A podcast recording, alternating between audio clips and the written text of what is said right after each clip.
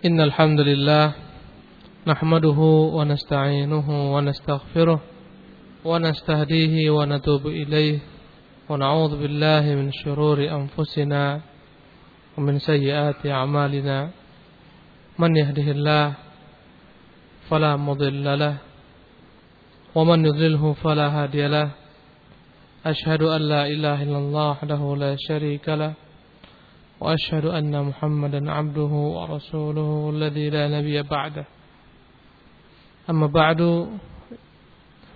Para ikhwah yang dimuliakan Allah,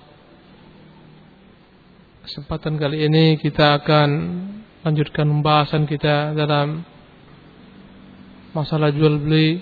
Pembahasannya akan mengulas tentang masalah syarat yang batil yang tercampur dalam akad jual beli.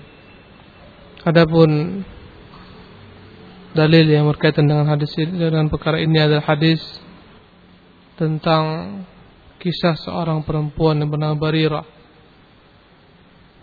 yang minta kepada tuannya agar dibebaskan dengan syarat dia mencicil bayaran untuk menebus dirinya dengan sebanyak 9 uqiyah, setiap tahunnya 1 uqiyah. Kita akan baca kitab, nanti kita akan gali faedah-faedahnya. Banyak sekali keutamaan dalam hadis yang mulia ini. Bahkan ada ulama yang mengarangkan dalam satu kitab khusus yang membahas tentang hadis ini secara tersendiri. Berkata Imam Ibn Hajar rahimahullah, wa an Aisyah radhiyallahu anha qalat, dari Aisyah semoga Allah taala meridhoinya, dia berkata, ja'atni Barirah, datang kepadaku Barirah, faqalat, maka Barirah berkata, inni katabtu ahli ala 9 awaqin, aku telah menawarkan kepada tuanku, ahli di sini adalah maksudnya tuanku, majikanku, untuk membeli diriku dengan harga 9 uqiyah, fi kulli amin uqiyah, setiap tahunnya aku bayar 1 uqiyah. Fa'ainini, maka tolonglah bantu aku untuk menebus diriku ini. Barirah meminta kepada Aisyah radhiyallahu taala membantunya untuk menebus dirinya dari tuannya, dari perbudakan. Faqultu, maka aku menjawab, yakni Aisyah, in ahabba ahluki an a'uddaha lahum wa yakuna wala'uki li fa'altu. Kata Aisyah radhiyallahu ta'ala anha, andai kata majikanmu mau aku bayar untuk mereka cash, wa yakunu wala'uki li, tetapi walakmu kelak adalah untukku, fa'altu, kalau mereka setuju aku akan bayar dirimu, ku tebus dirimu, akan ku bayar kontan. Apa tadi syaratnya? Jika walakmu li, untukku. Apa itu walak? Walak adalah, dari kata-kata waliya yali, ma'nahu nasara wadafa'an. Makna wala adalah secara bahasa, yakni menolong, membantu. Tapi maksud wala di sini adalah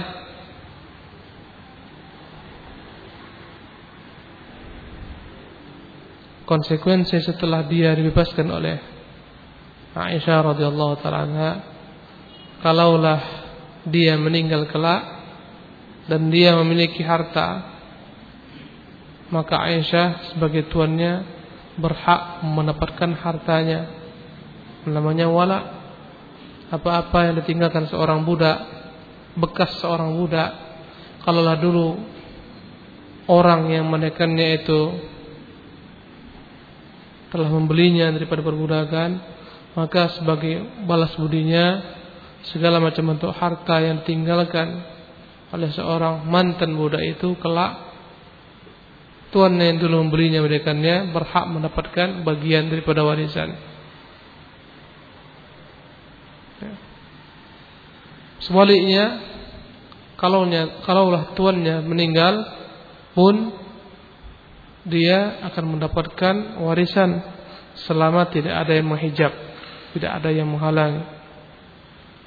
Kalau andai kata tuannya meninggalkan anak satu orang dan satu orang budak dan satu anak ini perempuan, maka sang anak dapat setengah, setengahnya lagi untuk budaknya. Tapi andai kata tuannya meninggalkan anak, di antara mereka ada yang laki-laki, maka adanya anak laki-laki ini membuat sang budak terhijab, tidak dapat bagian. Ya. Andai kata ada paman anak tersebut, ya, adik ayahnya, ketika ayahnya meninggal dan dia punya budak, anak perempuan ini punya budak, ya, maka setengah harta untuk anak perempuan satu ini, sisanya untuk pamannya. Terhalanglah budak dengan pamannya, tapi andai kata tidak terhalang, dia dapat. Kebalikannya, kalaulah dia meninggal, juga tuannya dapat. Namanya wala. Kata Aisyah, kalau andai kata tuanmu sepakat, walakmu itu ku bayar kau sekarang. Fadhahabat Barirah ila ahliha. Berangkatlah Barirah menjelaskan ini kepada tuannya. Paham tadi tentang walak? Antum paham? Paham insyaAllah. Faqalat lahum fa'abau alaiha. Maka dia ceritakan kepada tuannya, tapi mereka abau alaiha, enggan menerima persyaratan Aisyah radhiyallahu ta'ala anha. Faja'at min indihim. Maka berangkatlah Barirah dari sisi mereka, kembali menemui Aisyah. Wa Rasulullah sallallahu alaihi wasallam jalisun. Sementara ketika dia datang kepada Aisyah, Rasulullah tengah ada di sana sedang duduk. Faqalat, berkatalah Barirah, inni qad aradtu dzalika alaihim. Aku telah tawarkan apa-apa yang kau katakan kepada mereka. Fa'abau illa an yakuna al-wala'u lahum, tetapi mereka enggan kecuali kalaulah wala' tetap milik mereka. Wala'ku tetap untuk mereka, tetap menjadi milik mereka, walaupun aku telah bebas, tapi wala'ku tetap untuk mereka. Fasami'an nabiyyu sallallahu alaihi wasallam. Maka Nabi mendengar perbincangan mereka. Maka Rasulullah bertanya dan jawab Aisyah, fa akhbarat Aisyatun Nabiy sallallahu alaihi wasallam. Maka diberitahukanlah oleh Aisyah kepada Nabi sallallahu alaihi wasallam. Faqala, maka Rasulullah menjawab, khudhiha, khudhiha, ambillah budak ini, tebuslah budak ini, washtariti lahumul wala', fa innamal wala'u liman a'taq.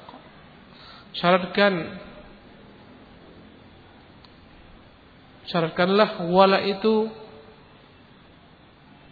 agar tidak menjadi milik mereka. Dalam sebagian penafsiran ulama, syaratkan belilah budak tersebut, tapi syaratkan wala itu bukan untuk mereka. Dia tebuslah budak ini, diberikan 9 uqiyah. ثم قام رسول الله صلى الله عليه وسلم في الناس. Maka setelah itu Rasulullah berdiri khutbah di tengah-tengah manusia. Fahamidallah, dia puji Allah, wa athna alaihi, dia puji Allah Subhanahu wa taala. Thumma qala amma ba'du, kemudian barulah beliau berkata, adapun selanjutnya, fama balu rijalin yashtarituna syurutan laisa fi kitabillahi ta'ala. Mengapa ada sebagian lelaki yang syaratkan syarat-syarat yang tidak terdapat dalam kitab Allah. Maka kana min syartin laysa fi kitabillahi fahuwa batilun wa in kana mi'ata syartin. Apapun persyaratan yang tidak terdapat dalam kitab Allah, maka dia adalah persyaratan yang batil, walaupun 100 syarat. Qada'ullahi ahaq, hukum Allah itu lebih berhak untuk diikuti. Wa syartullahi awthaq, persyaratan daripada Allah itu lebih jujur. Wa innamal wala'u liman a'taq, sesungguhnya wala bagi orang yang mendekatkan budaknya. Muttafaqun alaih. Hadis disepakati oleh Bukhari Muslim dan lafaznya milik Imam Bukhari rahimahullah. Wa inda Muslimin qala ishtariha wa atiqiha. Dalam riwayat Muslim Rasulullah mengatakan, belilah dia dan bebaskan dia. Washtariti lahumul wala, syaratkan untuk mereka wala. Para ikhwah rahimakumullah, antum paham tadi kisah tentang hadis ini? Sudah paham? Paham belum? InsyaAllah paham. Ya, Barirah datang kepada Aisyah minta untuk membantunya menebus dirinya. Aisyah mau bantu, tapi bilang sama tuannya, kalaulah ku bebaskan budak ini, walaknya untukku. Maka dia pun pulang memberitahukan kepada tuannya. Kata mereka, enggak, walak tetap milik kami walaupun kau telah merdeka. Dia kembali kepada Aisyah, dia beritahukan. Maka Aisyah beritahukan kepada Rasulullah yang ketika itu ada di sana. Maka Rasulullah katakan, belilah dia. Persyaratkan atas mereka wala, menjadi milikmu. Sesungguhnya wala bagi orang yang memerdekakan, kata Rasulullah SAW. Maka Rasulullah setelah ini dia kumpulkan manusia, dia berpidato, dia berbicara, memberikan kepada manusia himbauan dengan bahasa yakni yang langsung, yang apa namanya, yang tidak secara langsung menyebutkan nama orang yang bersangkutan, tapi dia berikan bahasa kiasan. Dia katakan, ma balu rijalin, kenapa ada sebagian orang-orang yang mensyaratkan syarat yang tidak terdapat dalam kitab Allah SWT. Sesungguhnya syarat-syarat yang tidak terdapat dalam kitab Allah, walaupun 100 syarat, adalah merupakan syarat yang batil. Sesungguhnya hukum Allah itu lebih berhak, lebih hak, lebih benar. Ketentuan Allah itu lebih layak untuk diikuti. Sesungguhnya wala bagi orang yang membebaskan. Ini kisah tentang perbudakan, yakni tentang mukatabah, tentang seorang budak yang ingin membebaskan dirinya. Tadi siapa namanya? Barirah. Ikhwani al-kiram rahimakumullah, Barirah ini adalah seorang budak milik salah seorang daripada orang Ansar. Dalam diri Barirah terdapat 3 sunnah, subhanallah. Tentang kisah Barirah menjadi hukum terdapat 3 sunnah, 3 perkara yang menjadi hukum lantaran Barirah, subhanallah. Menunjukkan Barirah ini memiliki tempat yang penting dalam agama ini. Yang pertama, perkara ini bahwasanya yang namanya wala bagi orang yang membebaskan. Yang kedua yang berkaitan dengan Barirah, menjadi hukum bahwasanya seorang budak kalaulah telah dibebaskan dan dia seorang budak wanita dan dia punya suami seorang budak pula, ketika dibebaskan dari perbudakan dia boleh memilih antara tetap melangsungkan yakni hubungannya dengan suaminya sebagai istri seorang budak, ya, dan dia merdeka, atau dia boleh pilih menjadi seorang merdeka.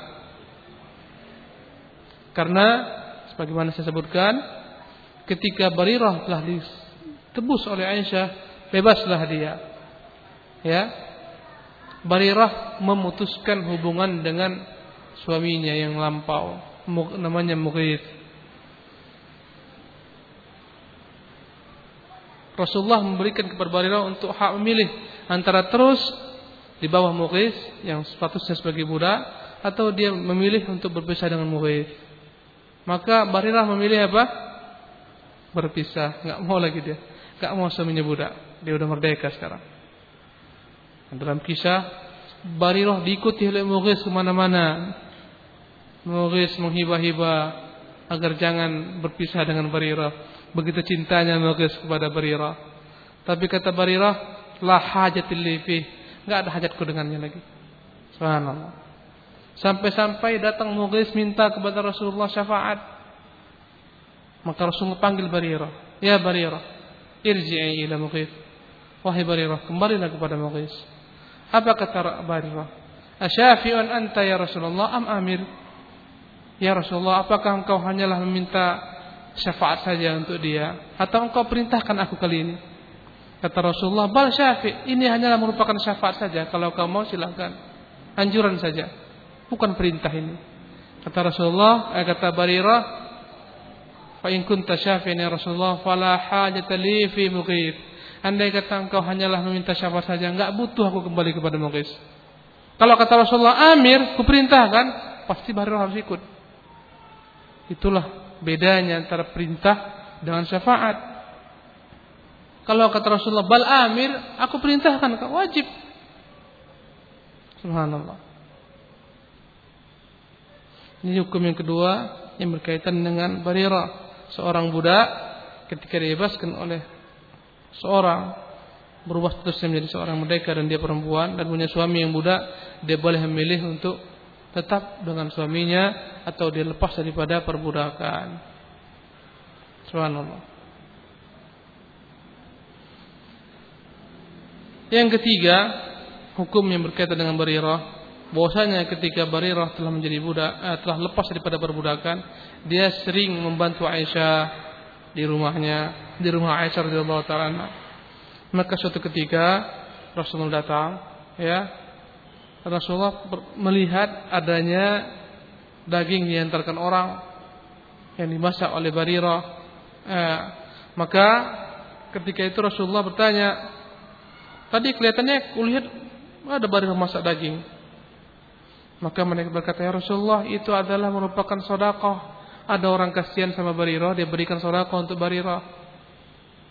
Kata Rasulullah, untuk dia memang sedekah, tapi sekarang ku makan itu sebagai hadiah. Subhanallah. Rasulullah enggak boleh menerima sedekah kontan, enggak boleh. Tapi ketika diberikan kepada Barirah yang dia berhak menerima sedekah, kemudian dia masak, dia berikan kepada Rasulullah, lain hukumnya. Boleh Rasulullah makan sallallahu alaihi wasallam. Kata Rasulullah, huwa 'alaiha shadaqah wa lana hadiyah. Memang untuk dia itu sedekah. Tapi setelah di tangan dia dan dihadiahkan kepada kita menjadi hadiah bagi kita. Maka boleh dimakan. Subhanallah. Maka inilah tiga hukum yang berkaitan dengan Barirah. Subhanallah. Ya. Ikhwan al-kiram rahimanillah wa iyyakum ajma'in. Kata Barirah, katabtu ahli. Dalam hadis ini, aku meminta kepada tuanku al-mukatabah, yakni agar memerdekakan diriku dengan jalan mencicil bayaran. Jika seorang budak ingin merdeka dan dia memiliki kemampuan untuk mengumpulkan harta, boleh dia beli dirinya dengan tuannya, sesuai nego dengan tuannya, dengan bayar mencicil dibolehkan. Ya. Kata Barirah di sini apa? Katabtu ahli. Aku meminta mukatabah dengan ahliku. Maksud ahli sini adalah apa tadi? Tuanku, majikanku. Tuan atau majikan seharusnya disebut dengan kata-kata sayyidi. Tapi karena dekatnya dia dengan budaknya, ya, maka Barirah mengatakannya dengan kata-kata ahli, keluargaku. Karena kedekatan tentunya, begitu dekatnya hubungan antara seorang tuan dengan budaknya. Ya, orang-orang yang dekat dengan kita layak kita sebut sebagai ahli. Sebagai ahli kita, keluarga kita itu. Karena seringnya keluar masuk, dekatnya hubungan. Siapa itu? Itu bagian daripada keluarga kita itu. Ya. Makanya Rasulullah masuk ke Salman kepada keluarga Rasulullah. Kata Rasulullah, Salmanu minna ahlul bait. Salman itu daripada kita itu, ahlul bait. Padahal Salman dari Persia, ya, bukan dari Arab. Tapi Rasulullah masukkannya karena dekatnya Salman dengan Rasulullah sallallahu alaihi wasallam. Ya. Jadi seolah-olah dia bagikan ahli keluarga. Ya. Jadi kata Barirah, katabtu ahli. Kata-kata katabtu, mukatabah, maknanya adalah tadi saya sebutkan, hamba ingin menembus dirinya dari tuannya dengan cara membayar, mengumpulkan harta dari hasil kerjaannya, kemudian dia beli dirinya dengan tuannya. Jadi boleh. Adapun mengenai masalah harga, itu sesuai dengan nego antara keduanya. Demikian juga masalah pembayaran berapa kali, itu nego antara keduanya. Kemudian ikhwan rahimakumullah,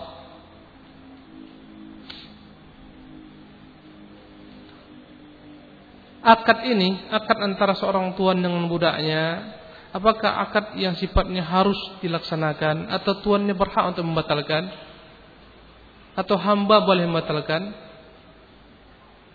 atau kedua-duanya enggak boleh membatalkan, atau dari sisi hamba tidak boleh membatalkan tapi tuannya boleh membatalkan?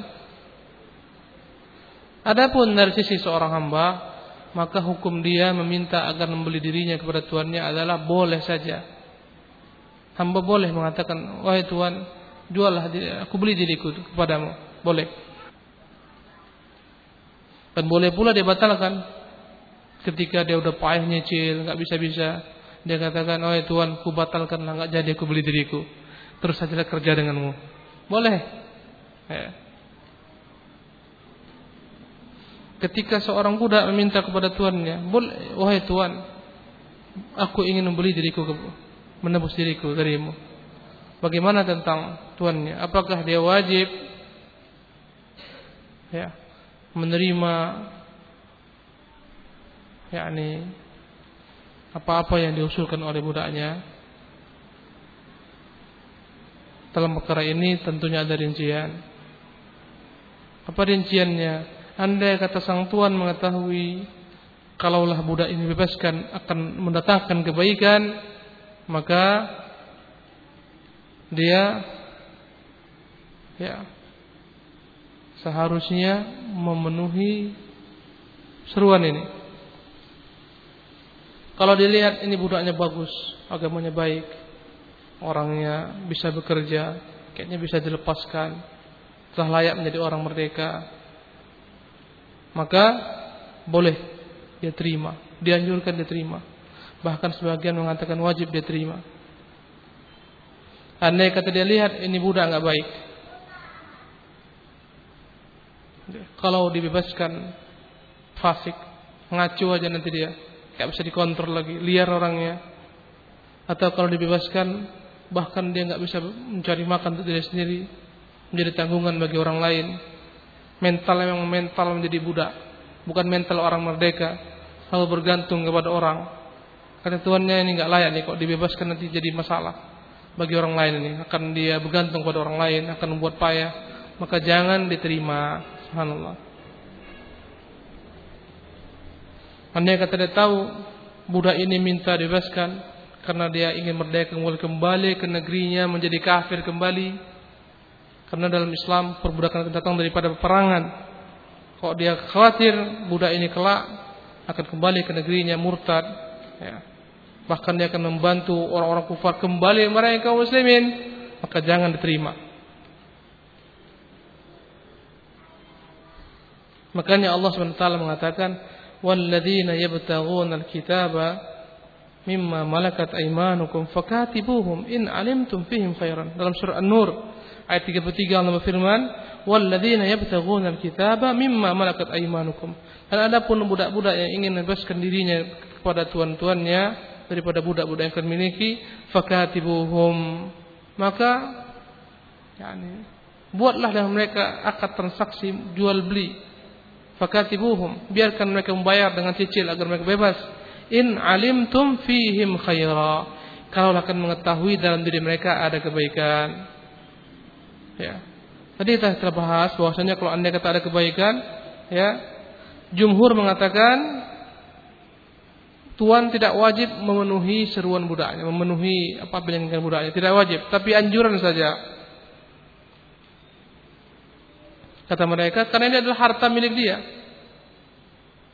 ya, tidak wajib bagi dia untuk mengeluarkan harta yang menjadi milik dia, ya, kemudian dia keluarkan daripada kepemilikannya, kecuali kalau harta tersebut adalah merupakan harta yang wajib dikeluarkan seperti zakat, nafkah yang wajib dia tunaikan untuk keluarganya, istrinya, orang tuanya, baru wajib. Ini enggak. Ya. Seseorang itu jika tidak ada kewajiban dalam agama untuk mengeluarkan hartanya, enggak wajib dia keluarkan. Tapi jika diwajibkan dalam agama seperti membayar zakat, menafkahi anak, istri, keluarga yang wajib dinafkahi, maka dia menjadi wajib. Maka posisi tuan ketika dia mengeluarkan budaknya daripada kepemilikannya, ya, tidak wajib. Karena ini bukanlah perkara yang diwajibkan dalam agama. Makanya kata jumhur, perintah ini adalah anjuran semata. Adapun ahlu zahir dan sebagian mengatakan perintah ini adalah wujub, wajib hukumnya, karena dalamnya terdapat kemaslahatan untuk membebaskan budak daripada keperbudakan. Menjadi hukumnya wajib menurut pendapat zahiriyah. Apalagi syariat ini banyak sekali merintahkan untuk membebaskan budak.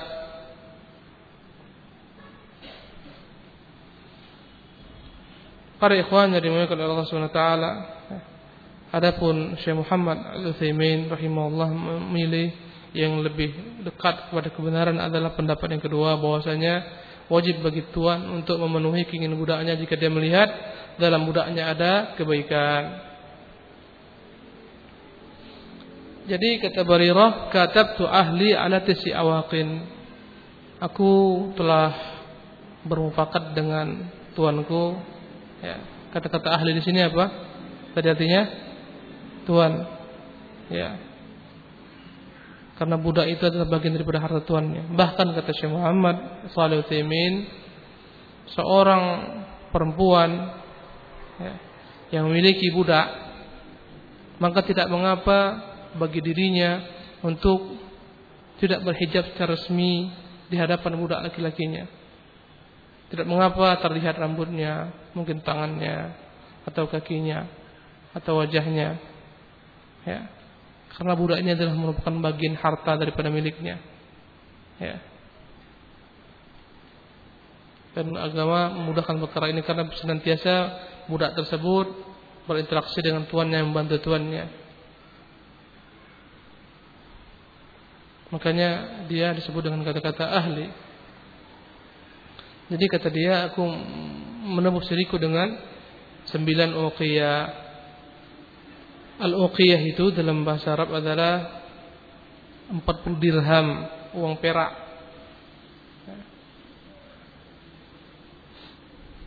40 dirham.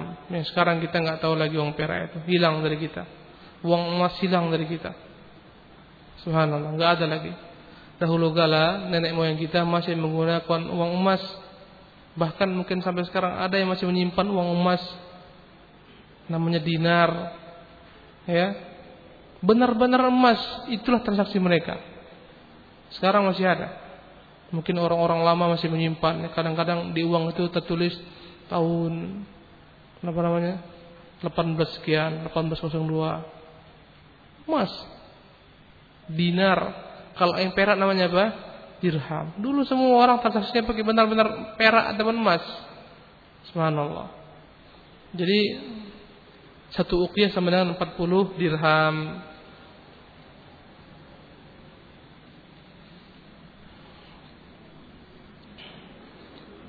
Fi kulli 'amin uqiyah, setiap tahun ku bayar satu uqiyah. Berarti dia 9 tahun barulah bebas menjadi seorang budak. Kemudian kata Aisyah radhiyallahu taala, andai kata keluargamu, tuanmu mau dan sepakat, ku bayar cash, tapi dengan syarat walaknya hendaklah untukku. Maka hal ini menunjukkan bahwasanya seseorang yang memiliki hutang pada orang lain, kemudian hutangnya dibayar cicil 9 tahun atau 9 bulan. Kalau dia punya uang cash, kemudian dia katakan ku bayar cash, boleh. Ya, pertama kesepakatannya cicil 9 tahun. Tapi ketika Barirah punya pemasukan daripada Aisyah, kata Aisyah, enggak apa, kita cashkan aja lah 9 bulan, kita bayar sekarang, berarti boleh. Ya, Boleh seseorang dalam kondisi dia memiliki uang yang seharusnya dia bayar cicil, tapi dia percepat, boleh hukumnya. Sebagaimana Aisyah membayar cash pembayaran terhadap Barirah. Andai kata terlambat bayar contohnya, maka bertambah hutang, boleh enggak? 9 bulan atau 9 tahun lewat, belum selesai. Oh, ini kucas ini. Boleh enggak? Itu namanya apa? Riba.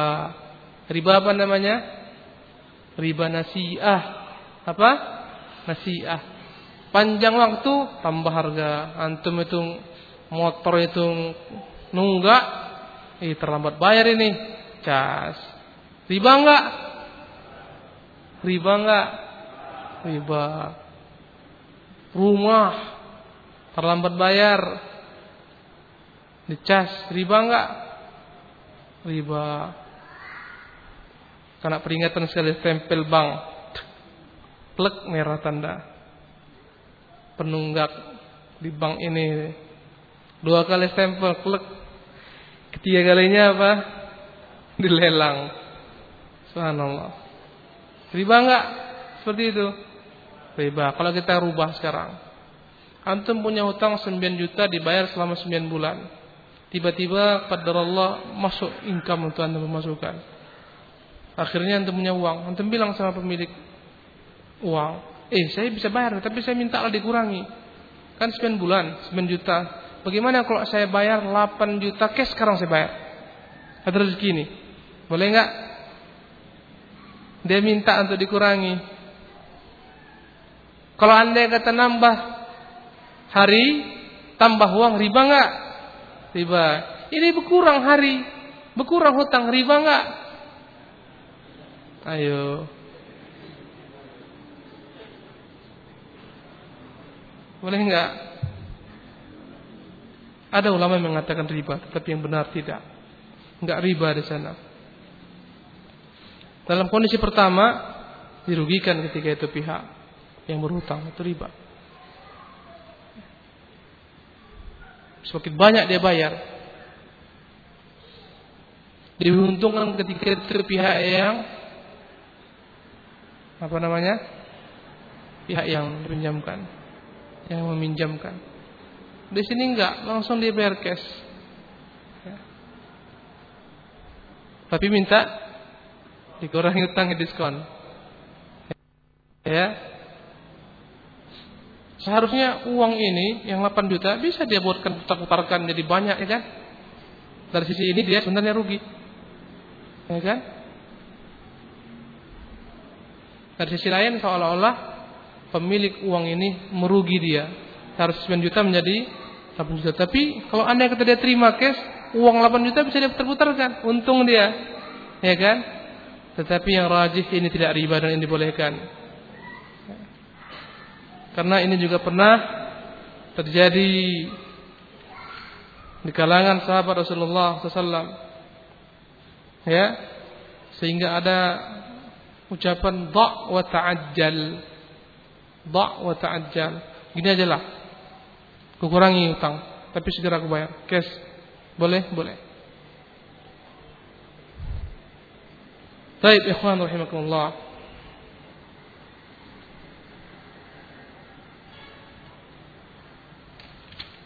Kemudian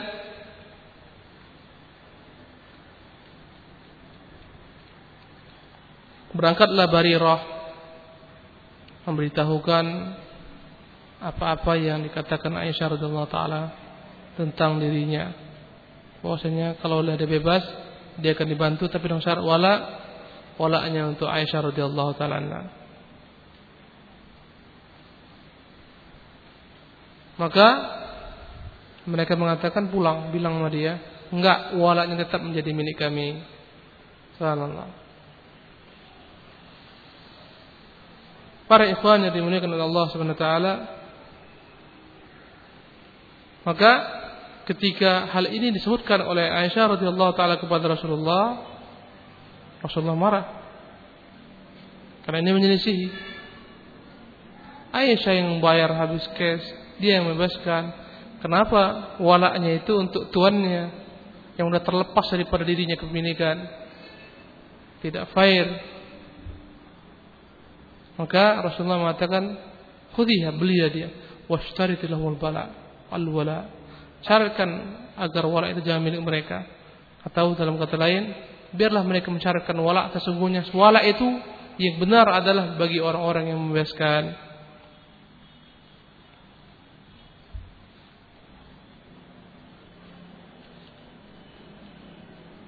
Para ikhwan yang dimuliakan Allah SWT,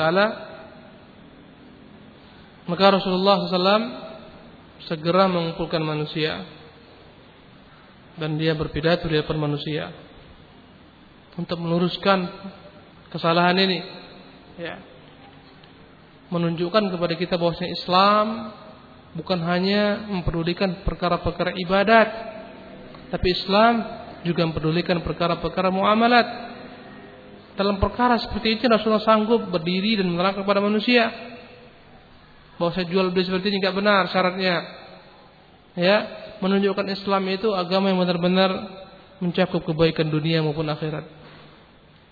Rasulullah berkhutbah khusus untuk menerangkan muamalat yang rusak ini, yang menunjukkan kepada kita bahwa Islam itu adalah merupakan din wa dunia, agama dan dunia, dunia wal akhirah, untuk dunia dan untuk akhirat. Subhanallah. Fahamidallah wa asna alaih. Maka Rasulullah memulai puji-pujian kepada Allah, puji-pujian kepada Allah Subhanahu wa taala. Maka dari hadis ini mengisyaratkan kepada kita bahwasanya seseorang hendaklah kalau dia berbicara, berpidato, memulai dengan puji-pujian kepada Allah Subhanahu wa taala. Memuji Allah Subhanahu wa taala agar diberkahi dirinya. Ya. Dan sesungguhnya setiap orang ketika dia berpidato, berbicara di depan orang, memulai puji-pujian dengan Allah SWT, dia sedang mengikuti Rasulullah SAW. Seolah-olah posisi dia ketika berpidato, berkhutbah, menyampaikan wejangan kepada manusia, menempati posisi siapa? Posisi Rasulullah SAW. Maka tidak layak kecuali dimulai dengan puji-pujian kepada Allah SWT. Ini menunjukkan begitu tingginya kedudukan para ulama, para talabatul ilmi, karena mereka menempati tempatnya siapa? Rasul sallallahu alaihi wasallam. Makanya benar kata Rasulullah sallallahu alaihi wasallam, al ulama'u warahatul anbiya, ulama itu adalah pewaris para nabi. Ya. Fa innal anbiya lam yatruku dinar wal dirhama. Para nabi enggak pernah meninggalkan dinar ataupun dirham, walakinnahum tarakul ilma.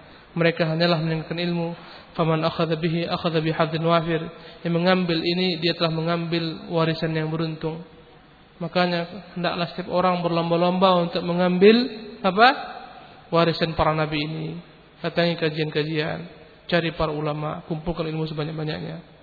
Itulah sebenarnya warisan yang paling berharga dibandingkan warisan-warisan harta dunia dan seisinya. Para ikhwan yang dimuliakan oleh Allah SWT,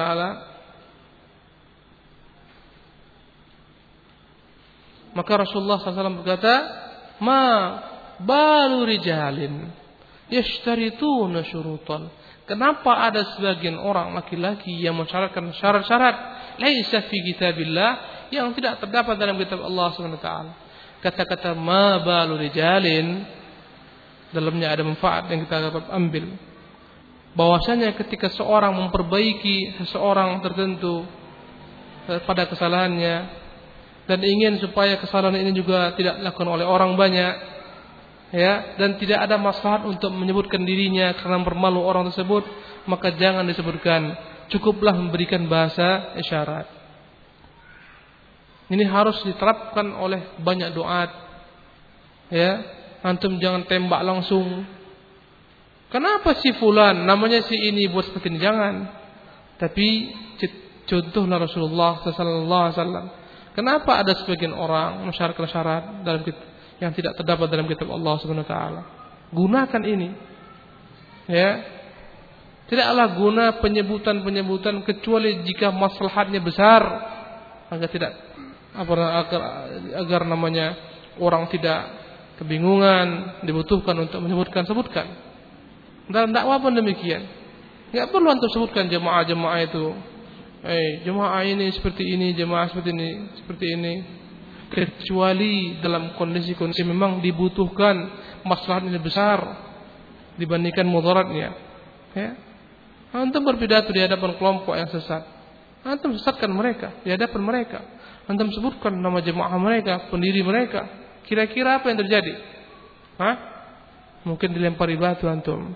Tapi terangkan dalil, ini Quran, Sunnah, cara beragama yang benar begini. Adapun perbuatan sebagai orang seperti gini salah, yang benar seperti gini. Gunakan cara-cara yang diajarkan Rasulullah SAW ini.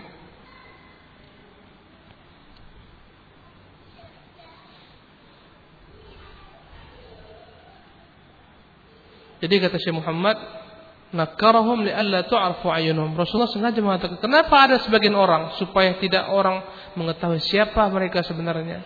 Karena enggak ada maslahatnya. Boleh jadi hanya mempermalukan mereka dan enggak ada maslahat bagi orang lain. Ya, tak ada maslahat. Dan mungkin akan mendatangkan mudarat bagi orang sebutkan namanya. Karena yang perlu diketahui adalah hukumnya, bukan orang yang melakukan. Ya. Karena itulah Rasulullah menghindari penyebutan nama mereka. Yashtarituna syurutan, yang mensyaratkan syarat-syarat. Laisa fi kitabillah, yang tidak terdapat dalam kitab Allah Subhanahu wa taala. Syarat yang dibuat-buat oleh orang yang bertentangan dengan syarat-syarat dalam kitab Allah Subhanahu wa taala. Kenapa ada orang yang membuat syarat-syarat tertentu yang bertentangan dengan syarat Allah Subhanahu wa taala yang tidak terdapat dalam kitab Allah? Ya, maksudnya bukan hanya dalam Quran tapi juga dalam Sunnah. Karena Sunnah juga merupakan wahyu penjelas Quran. Karena Quran tidak akan dapat dipahami kecuali melalui Sunnah. Ya, 4 fungsi Al-Quran, fungsi Sunnah terhadap Quran Al-Karim. Ada 4 fungsi Sunnah terhadap Al-Quran Al-Karim. Pertama, Sunnah datang untuk menjelaskan perkara-perkara sifatnya global dalam Al-Quran Al-Karim. Contohnya perintah tentang salat, aqimus salat, kerjakan salat. Bagaimana kita mengerjakan salat? Rukuknya, sujudnya, berapa bilang rakaat? Enggak terdapat dalam Al-Quran. Maka datanglah Sunnah menjelaskan keumuman perintah-perintah ini. Ini yang pertama, kedudukan Sunnah yang pertama sebagai penjelas apa-apa yang terdapat keterangannya secara umum dalam Al-Quran Karim. Adapun yang kedua, fungsi Sunnah terhadap Al-Quran Karim adalah mengkhususkan apa-apa yang disebutkan dalam Al-Quran secara umum.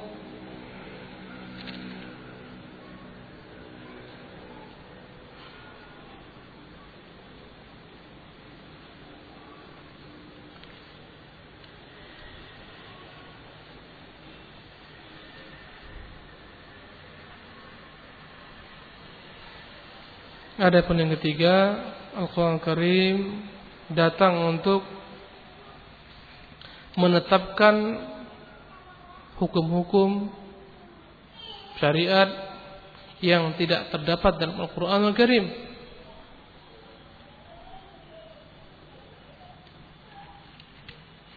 Contohnya tentang masalah larangan untuk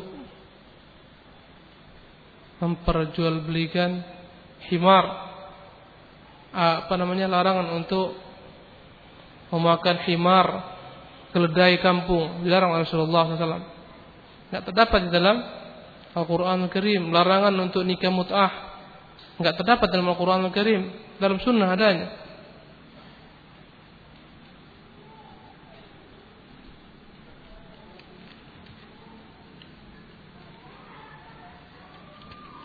Banyak lagi perkara-perkara yang dijelaskan Sunnah tentang makanan yang diharamkan. Kata Nabi, diharamkan setiap binatang yang buas dan memiliki taring.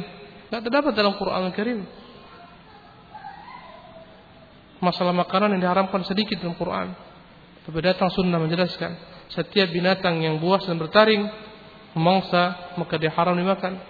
Setiap burung yang buas memiliki kuku yang buas, yang mencekram dengan kukunya, maka dia haram dimakan.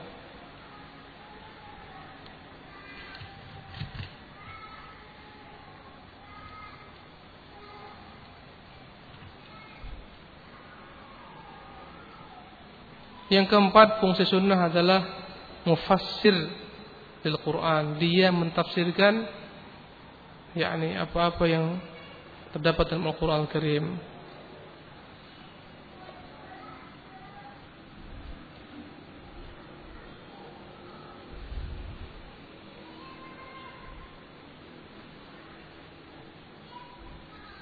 Sebagian ulama meringkas yakni kedudukan sunnah terhadap Al-Quran kepada 3 perkara. Diringkas dalam 3 perkara. Pertama namanya adalah mubayyin, penjelas. Yang kedua namanya muakkid, memperkuat apa-apa yang tertera dalam Al-Quran Karim. Yang ketiga adalah musyarri', membuat syariat yang tidak terdapat dalam Al-Quran Karim. Ini kesimpulannya. Pertama, mubayyin, menjelaskan, seperti tadi perkara sholat dan seterusnya. Yang kedua, muakkid, menekankan kembali apa-apa yang terdapat dalam Al-Quran Karim, ditekankan ulang dalam sunnah. Yang ketiga adalah musyarri', membuat syariat yang tidak terdapat dalam Al-Quran Al-Karim. Jadi kata Rasulullah SAW, apapun syarat yang terdapat, yang tidak terdapat dalam kitab Allah SWT, maka dia adalah batil walaupun 100 syarat.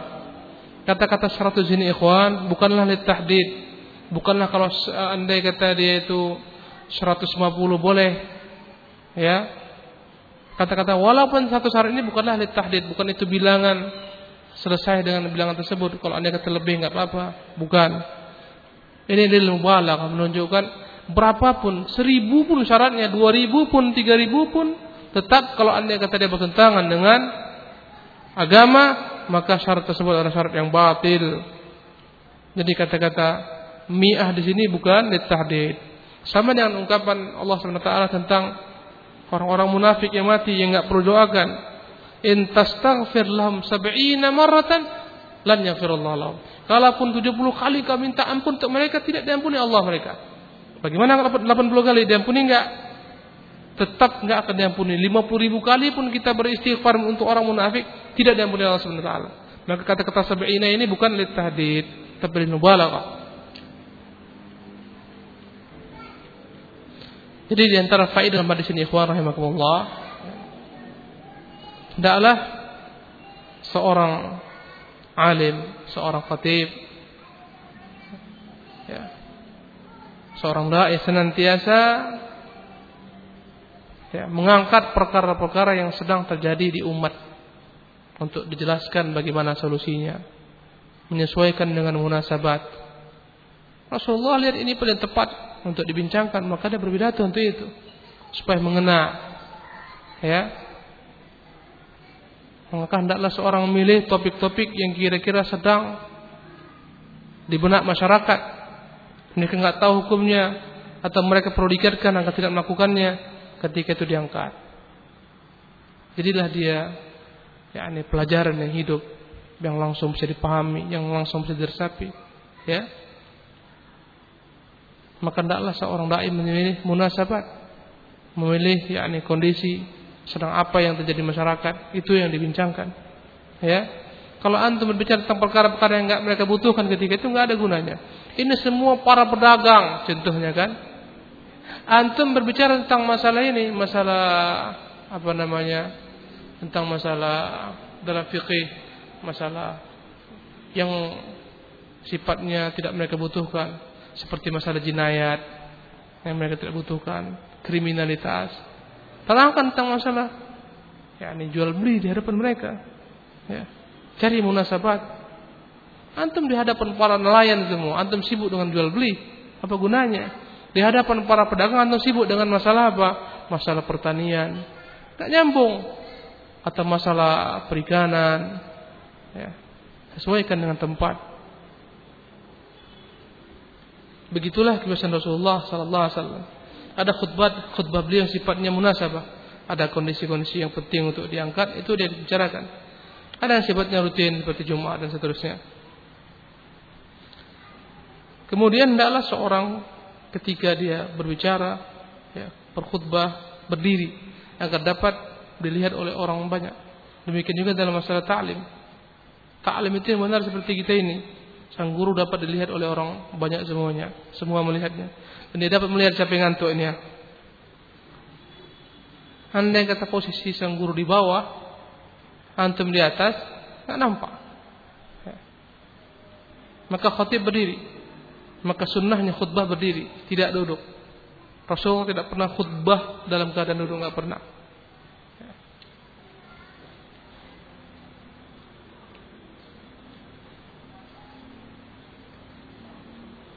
Kemudian dianjurkan dalam khutbah adalah orang mengucapkan apa Rasulullah ucapkan, puji-pujian. Kemudian ketika dia masuk kepada inti pembicaraan dengan mengucapkan amma ba'du.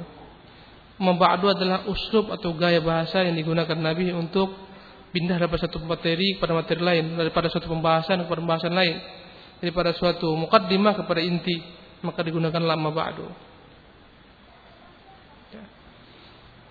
Kemudian dalam kisah ini terdapat hikmahnya Rasulullah SAW dalam berdakwah, di mana beliau menyembunyikan nama orang-orang ini agar timbul kemaslahatan besar, tidak muncul fitnah. Karena yang ingin dipetik adalah kejadian yang terjadi, bukan orangnya.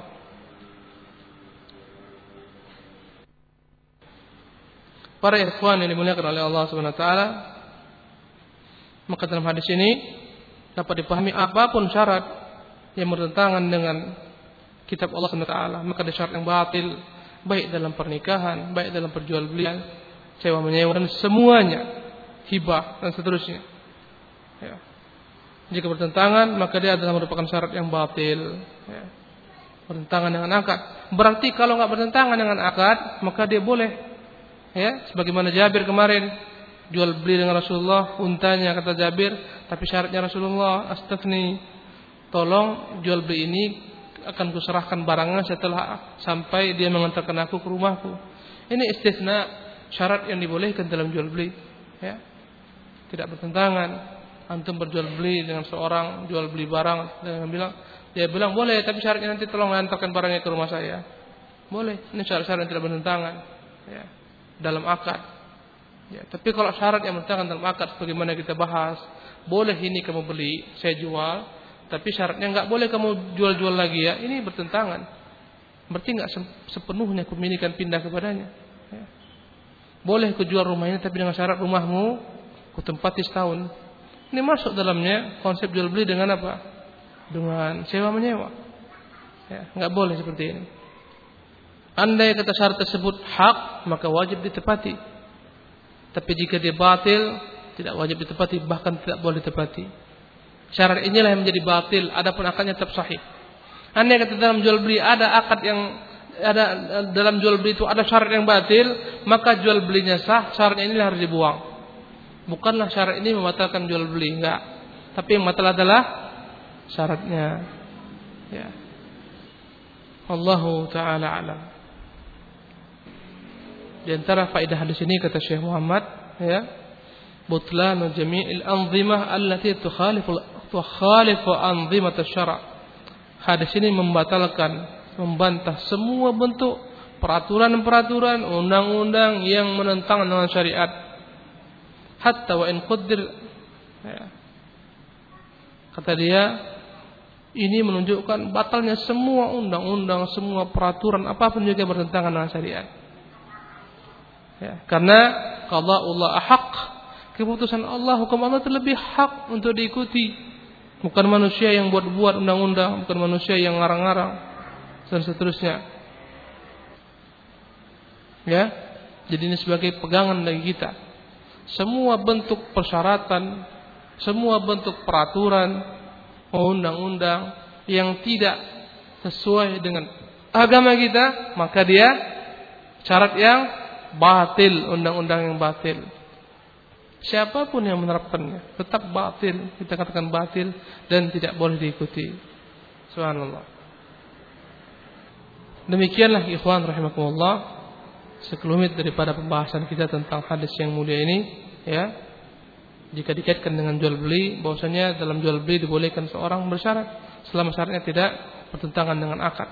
dan dilarang dia membuat syarat-syarat yang bertentangan dengan akad, maka dia adalah merupakan syarat yang batil. Semua syarat yang batil membuat batalnya syarat tersebut, tapi jual belinya tetap berjalan. Allahu ta'ala alam. Kalau antum mau bertanya silakan. Silakan. Tafadhal. Ya, bismillah. Berkaitan dengan syarat jual beli yang batil, sesuatu yang tidak tercantum dalam kitab dan sunnah, maka syarat itu tidak boleh. Tapi di sini ada banyak terjadi di kaum muslimin ataupun kalangan manusia bahwa ada syarat yang disyaratkan di sana, tetapi syarat itu mengandungkan maslahat menurut mereka. Contohnya gini, biasanya antar keluarga, mungkin abang dengan adik, mungkin paman dengan saudara dan seterusnya. Misalnya dia jual rumah, karena tahu dia adiknya memang tidak punya rumah, kemudian ada rumah mungkin sering dijual, jual lagi dan seterusnya, maka sang kakak yang ingin menjual rumah ke adiknya dan dia kasihan kepada adiknya, maka dia bilang ke adiknya, rumah ini boleh dibeli atau silakan beli, tapi dengan syarat jangan dijual. Karena abangnya tahu bahwa si adik ini setiap dia punya rumah kemudian dia dijual entah nggak jelas uangnya dan seterusnya. Makanya karena ingin menolong kepada adiknya tadi biar dia bisa punya rumah dan seterusnya, makanya jual belinya disyaratkan tadi, yakni tidak boleh dijual lagi. Nah, ini seperti apa? Syaratnya batil, tidak dilaksanakan karena mengurangi pemilikan. Ya, paling antum hanya bisa berikan nasihat. Jangan kau pulang balik jual rumah. Nanti kau jual, nanti payah lagi kau membelinya, kau hambur-hamburkan uang. Hanya itu aja. Ini syarat yang bertentangan dengan akad. Kita melihatnya bertentangan dengan akad dan enggak boleh. Syaratnya batil. Tapi andai kata dia bilang, ya, boleh aja. Kalau aku membeli rumahmu ini, andai kata orang tuamu rela, boleh. Dikaitkan dengan rela orang tua. Kalau orang tuanya nggak rela, nggak jadi, boleh. Ini nggak batil, ya, dibolehkan ini. Boleh saja aku jual rumah ini, tapi dengan syarat nanti aku tanya dulu kepada abangku. Kalau andai kata rela dia jadi kita, boleh nggak boleh? Apa seperti ini. Ya. Tapi kalau andai kata antum katakan, kau jual kepadamu rumahku ini, silahkan kau yang beli, tapi jangan kau jual lagi, seolah-olah itu bukan jual beli. Karena nama jual beli ada konsekuensi. Ya, konsekuensi memiliki secara utuh yang boleh dia perbuat maupun juga terhadap barang yang dia beli. Ya, kadang-kadang orang memiliki hajat yang berbeda. Contohnya adanya tadi. Ternyata terkadang dia dalam kondisi yang memang membutuhkan uang bersangatan, dia nggak punya lain kecuali rumah itu yang mau dia jual. Ya, abangnya pun nggak bisa memberikan bantuan dalam bentuk uang, nggak ada jalan lain, maka terpaksa dia jual. Tapi kalau andai kata tadi dibenarkan, nggak bisa dia jual dalam kondisi apapun juga, ya. Atau nanti dia setelah dia meninggal anak-anaknya menjual, nggak bisa karena dilarang. Cucunya menjual, nggak bisa karena dilarang. Ini semuanya adalah jual beli yang tidak benar syaratnya. Wallahu ta'ala. Fadhal. Bismillah, alhamdulillah, wassalatu wassalamu ala asyrofil mursalin, amma ba'du. Begini Ustaz, pertanyaan saya, ada si A punya toko Ustaz. Jadi ada si A ini punya toko Ustaz.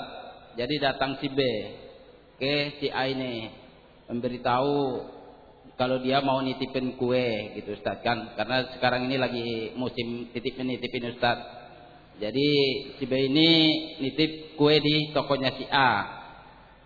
Dia bilang antum jual harga jualnya 1.000 dari Ana dari 800 rupiah gitu, dibilang si B ini sama si A kan Ustaz kan. Jadi okelah kalau kayak gitu, karena yang memberi si B bukan si A yang mengundang, tapi si B yang memberi saran gitu kan Ustaz. Jadi jadilah transaksi ini Ustaz kan, ditaruhlah kue ini di tempat si A ini. Jadi pada suatu hari Ustaz, Sebaini. Tidak, Sebaini. Jangan diganggu dulu dia. Sebaini datang ke tempat si A memberikan kue 10 biji.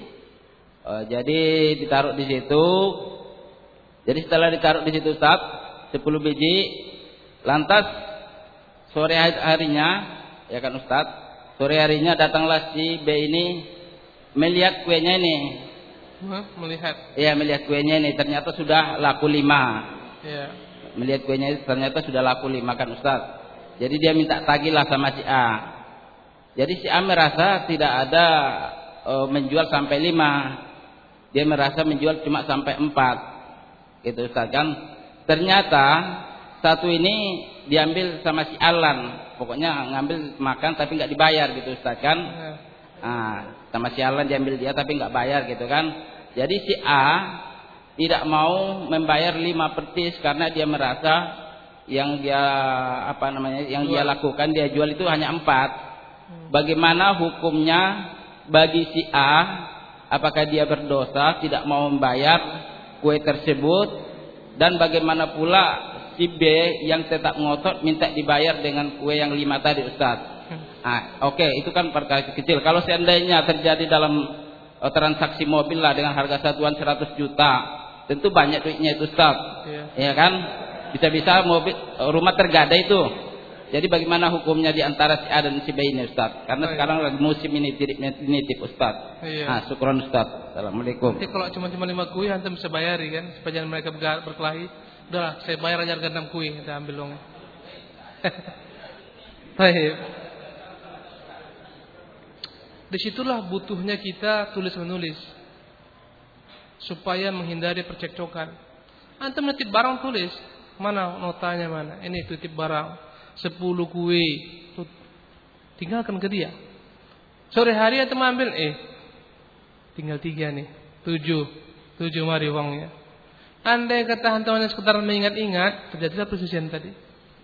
Sama dengan mobil dan seterusnya. Antum titipkan mobil segala macam, ya kan? 5 mobil yang dititipkan, ini tolong kau jualkan. Enggak ada nota segala macam, mereknya apa, serinya apa, platnya apa. Sore hari rupanya ini kuat jago dijual mobil. 5 mobil yang terletakkan ternyata tinggal 4. Tinggal 1, 4 laku. Ketika anda minta mari 4 mobil uangnya, kata enggak, kamu cuma nitipkan 4. 3 yang laku cuman. Serisi kan? Dalam kondisi seperti itu bagaimana? Tentu sulit, ya. Kenapa? Enggak ada catat mencatat. Inilah yang membuat percekcokan terjadi. Untuk menghindari percekcokan maka dibutuhkan tulis menulis. Hutang piutang pun demikian. Kadang-kadang kita karena dasar percaya enggak tulis menulis. Kita pernah menjual rumah dengan kawan sendiri yang kita yakin dia jujur, kita pun jujur. Udah kita bayar setengahnya, 2 minggu ke depan kita akan ambil setengahnya lagi. Tapi ketika itu harga rumahnya 60 juta. Seingat kita telah kita bayar 30 juta. Tinggal sisanya 30 juta lain. Tapi dia mengatakan kita baru 9 juta. Dia yakin bahwasanya dia benar. Kita pun yakin kita juga benar. Dan gak ada sama sekali bukti-bukti. Karena teman biasa. Subhanallah. Apa jadinya? Paksalah potong. Setengah-setengah. Ya. Seharusnya kita tinggal bayar 30 juta. Terpaksalah kita bayar jadi 37.500. Berkuranglah uangnya. Berarti yang dia bayarkan kepada kita tinggal 29.500, enggak saja 30 juta. Gara-gara tidak ada semua itu terjadi. Itu terjadi dengan kita sendiri. Makanya walaupun teman, walaupun abang, jika jumlahnya besar, tulis supaya enggak ada percekcokan. Antum bayar utang cicil. Udah bayar dia misalnya utangnya 50 juta, udah bayar 5 juta, antum bilang, ini kau baru bayar 10 juta ini. Bahaya. Udah aku cicil 2 kali ini, setelah 10 juta aku bayar lagi setelah itu 15 juta. Kapan yang kedua? Enggak ada, kata dia. Bahaya. Makanya Allah mengatakan, idza tadayantum bidainin ajalin musamma faktubu. Anda akan berhutang untuk jangka waktu tertentu, maka hendaklah ditulis. Kalau andai kata ada faktornya, gini aja lah, kita nggak usah ribut-ribut. Sini faktor tadi pagi, nah kan 10 tinggal 5, berarti 5 laku mari. Makanya kalau antum menitip jangan diterima kalau nggak ada catatan. ya, atau antum nyatat. Ya, terkadang otak kita ini enggak mampu untuk mengingat. Kita yakin jujur, dia pun jujur. Ya, masing-masing berselisih. Kenapa? Karena dia hanya menumpukan kepada hafalannya saja. Dan boleh jadi ada slip di situ. Ya. Mulailah sekarang untuk perkara-perkara seperti catat, ya, utang piutang dengan adik, dengan abang, dengan orang yang jumlahnya banyak. Kalau andai kita cuma sedikit mungkin bisa toleransi, tapi kalau banyak, ya, maka lakukanlah yang diajarkan oleh agama ini. Al-Quran itu subhanallah sampai menyuruh kita tulis hutang piutang. Dia bukan hanya mengungkapkan perkara ibadah, solat, zakat, utang piutang pun diungkap di sana. Faktubuhu, bahkan dialah ayat yang paling panjang. Satu lembar itu surat tentang satu lembar ayat hanya bicara tentang utang piutang, perdagangan. Tentang tauhid cuma 4 ayat, 3 ayat. Qul huwallahu ahad, Allahu samad, lam yalid walam yulad. Hutang piutang satu halaman. Subhanallah. Kemudian kita malah lalai, tak kita amalkan. Ya salah. Ya. Wallahu taala alam. Kalau andai kata catatan, maka tentu yang A yang harus bayar. Aku enggak mau tahu kau bilang ini dimakan orang, dimakan jin, enggak tahu. Pokoknya 10 tadi, laku 5, bayar 5. Enggak, kenapa menzalimi? Kalau andai kata dia enggak percaya dicuri orang, dicuri syaitan kata dia. Kalau andai kata dia terima laporan ini, besok akan payah lagi. Pak, bukan 10 Pak kasih ini Pak. Ya. Ini Bapak kasih 7, Bapak kasih 6 dan seterusnya. Kacau balau dia urusannya. Satu kali mungkin boleh, tapi besok lusa seterusnya siapa yang dizalimi? Siapa yang menzalimi? Ya kan? Boleh saja dia bilang bukan segini Pak, segini yang berikan. Kacau. Setiap hari akan merugi. Ya. Makanya harus ada catat mencatat. Ya. Allahu taala. Tafadhal, silakan. Antum kayak terakhir ini. Ini kayaknya pedagang-pedagang semua ini ya. Silakan.